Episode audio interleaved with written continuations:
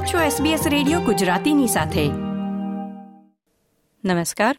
શુક્રવાર ચોથી નવેમ્બર બે હજાર બાવીસના મુખ્ય સમાચાર આપ સાંભળી રહ્યા છો નીતલ દેસાઈ પાસેથી SBS ગુજરાતી પર.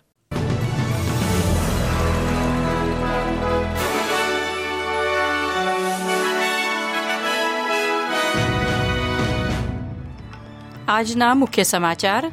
સિરિયાથી પરત લાવવામાં આવેલી સ્ત્રીઓ અને બાળકોને મુદ્દે રાજકારણ રમવાનો સરકાર પર આરોપ. પાકિસ્તાનના ભૂતપૂર્વ વડાપ્રધાન પર ગોળીબારના કેસમાં એક વ્યક્તિની ધરપકડ. ટી ટ્વેન્ટી વર્લ્ડ કપમાં સ્થાન જાળવી રાખવા ઓસ્ટ્રેલિયા આજે અફઘાનિસ્તાન સામે મહત્વની મેચ રમશે.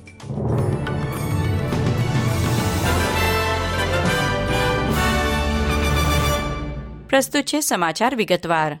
આઇસિસ ત્રાસવાદી જૂથ સાથે જોડાયેલા પુરુષોના ઓસ્ટ્રેલિયન કુટુંબીજનોનું વધુ એક જૂથ ઓસ્ટ્રેલિયા પરત આવશે અને આ વખતે તેમને વિક્ટોરિયા લઈ જવામાં આવશે એવી જાહેરાત કરવામાં આવી છે.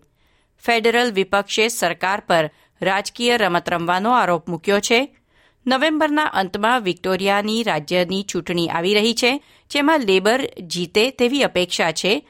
તેથી આઇસિસ સભ્યના કુટુંબીજનોને પરત લાવવામાં આ મહિના સુધી ઇરાદાપૂર્વક વિલંબ કરવામાં આવ્યો હોવાનો આક્ષેપ છે. નાયબ વડાપ્રધાન રિચર્ડ માલ્સે આક્ષેપો નકાર્યા છે. ન્યૂ સાઉથ વેલ્સના ફોબ્સ ગામે આવેલા સિત્તેર વર્ષના સૌથી ભયાનક પૂરમાં એક હજાર લોકોને સુરક્ષિત સ્થળે ખસાડવામાં આવ્યા છે. ઓગણીસો બાવન પછી પ્રથમ વખત લેકલન રિવરમાં પાણી દસ પોઈન્ટ આઠ મીટરથી વધી ગયું હતું. સ્ટેટ ઇમરજન્સી સર્વિસીસના એશલી સલિવને લોકોને કટોકટીની ચેતવણીઓ પર ધ્યાન આપવાની અપીલ કરી છે. ઇમરજન્સી સર્વિસીસ પ્રધાન સ્ટેફ કુકે વિગતો આપતા કહ્યું કે રાજ્યની નવ નદીઓ છલકાઈ છે, તેથી રાજ્યના અનેક વિસ્તારોને અસર પહોંચી રહી છે.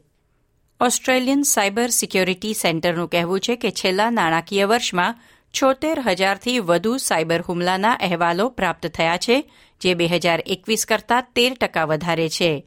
ઓસ્ટ્રેલિયાના વડાપ્રધાન એન્થની આલ્બનીઝીએ કહ્યું કે સતત વધી રહેલા સાયબર હુમલાઓ સામે પોતાના ડેટાને સુરક્ષિત રાખવામાં વ્યવસાયો અને વ્યક્તિગત ધોરણે લોકોએ વધુ સાવચેત રહેવાની જરૂર છે.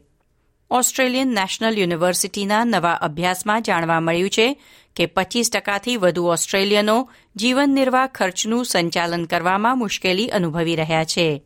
જાન્યુઆરી બે હજાર બાવીસમાં સાડત્રીસ ટકા ઓસ્ટ્રેલિયનો કહેતા હતા કે ભાવ વધારો એ ખૂબ જ મોટી સમસ્યા છે.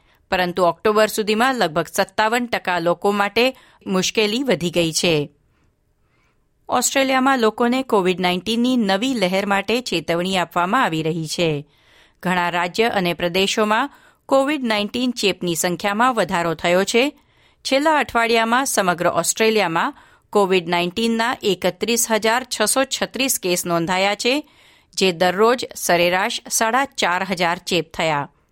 ચેપી રોગ ચિકિત્સક અને clinical microbiologist associate professor Paul Griffin કહે છે કે ચિંતિત થવાની જરૂર નથી, પરંતુ નવા પ્રકારો અને વધતા કેસની સંખ્યા વિશે જાગૃત અને માહિતગાર રહેવું મહત્વપૂર્ણ છે. National centre for immunisation research and સર્વેલન્સના નવા સંશોધનમાં જાણવા મળ્યું છે કે બાળકો અને કિશોરો સહિત ઓછામાં ઓછા બે તૃતીયાંશ ઓસ્ટ્રેલિયનોને કોવિડ નાઇન્ટીન થઈ ચૂક્યો છે. New south વેલ્સના chief health officer doctor Kerry ચેન્ટે ચેતવણી આપી છે કે નવા વેરિયન્ટ આવી રહ્યા છે, તેથી રોગચાળો સમાપ્ત થઈ ગયો છે એમ માનવાની ભૂલ ન કરવી. પાકિસ્તાનના પૂર્વ વડાપ્રધાન ઇમરાન ખાન પર ગોળીબાર કરવામાં આવ્યો હતો. વઝીરાબાદ શહેરમાં લોંગ માર્ચનું નેતૃત્વ કરી રહ્યા હતા, ત્યારે તેમના પર થયેલા ફાયરિંગમાં તેમને પગમાં ગોળી વાગી છે. આ ઘટનામાં એક વ્યક્તિનું મોત થયું, જ્યારે ચૌદ લોકો ઘાયલ થયા છે. ઘાયલોને હોસ્પિટલમાં દાખલ કરવામાં આવ્યા છે. ઇમરાન ખાનને લાહોરની શોકત ખાનુમ હોસ્પિટલમાં સારવાર માટે દાખલ કરવામાં આવ્યા હતા. પોલીસે ઘટના સ્થળેથી એક વ્યક્તિની અટકાયત કરી છે. પાકિસ્તાનના સૂચના મંત્રી મરિયમ ઔરંગઝેબે કહ્યું, જે વ્યક્તિએ ઇમરાન ખાન પર ગોળી ચલાવી, તે હાલમાં પોલીસ કસ્ટડીમાં છે. પોલીસે રેકોર્ડ કરેલા વિડીયોમાં એ વ્યક્તિએ ઇમરાન ખાનના કાર્યોથી નિરાશ થઈ એકલા હાથે આ હુમલા વિશે વિચાર કર્યો હોવાનું કબૂલ્યું છે. ટી ટ્વેન્ટી ક્રિકેટ વર્લ્ડ કપમાં ઓસ્ટ્રેલિયા આજે અફઘાનિસ્તાન સામેની મેચમાં મોટા માર્જિનથી વિજય મેળવી શકે તો જ સેમીફાઇનલ સુધી આગળ વધી શકશે. ઓસ્ટ્રેલિયાએ સોમવારે આયર્લેન્ડ સામે બેતાળીસ રને જીત મેળવીને ટોચના બે સ્થાનમાં સ્થાન મેળવ્યું હતું, પરંતુ મંગળવારે ઇંગ્લેન્ડ સામે હારી જતા ત્રીજા સ્થાને ખસી ગયું છે. તેથી તેઓએ અફઘાનિસ્તાનને અંતિમ રમતમાં સારા માર્જિનથી હરાવવું પડશે. જોકે ત્યારબાદ પણ ઓસ્ટ્રેલિયા માટે સેમીફાઇનલ સુધી પહોંચવું નિશ્ચિત નથી, કારણ કે ઓસ્ટ્રેલિયાનો નેટ રન રેટ હાલમાં ન્યૂઝીલેન્ડ અને ઇંગ્લેન્ડ કરતાં ઓછો છે. આ સાથે આજના સમાચાર સમાપ્ત થયા. લાઇક શેર, કોમેન્ટ કરો. એસબીએસ ગુજરાતીને ફેસબુક પર ફોલો કરો.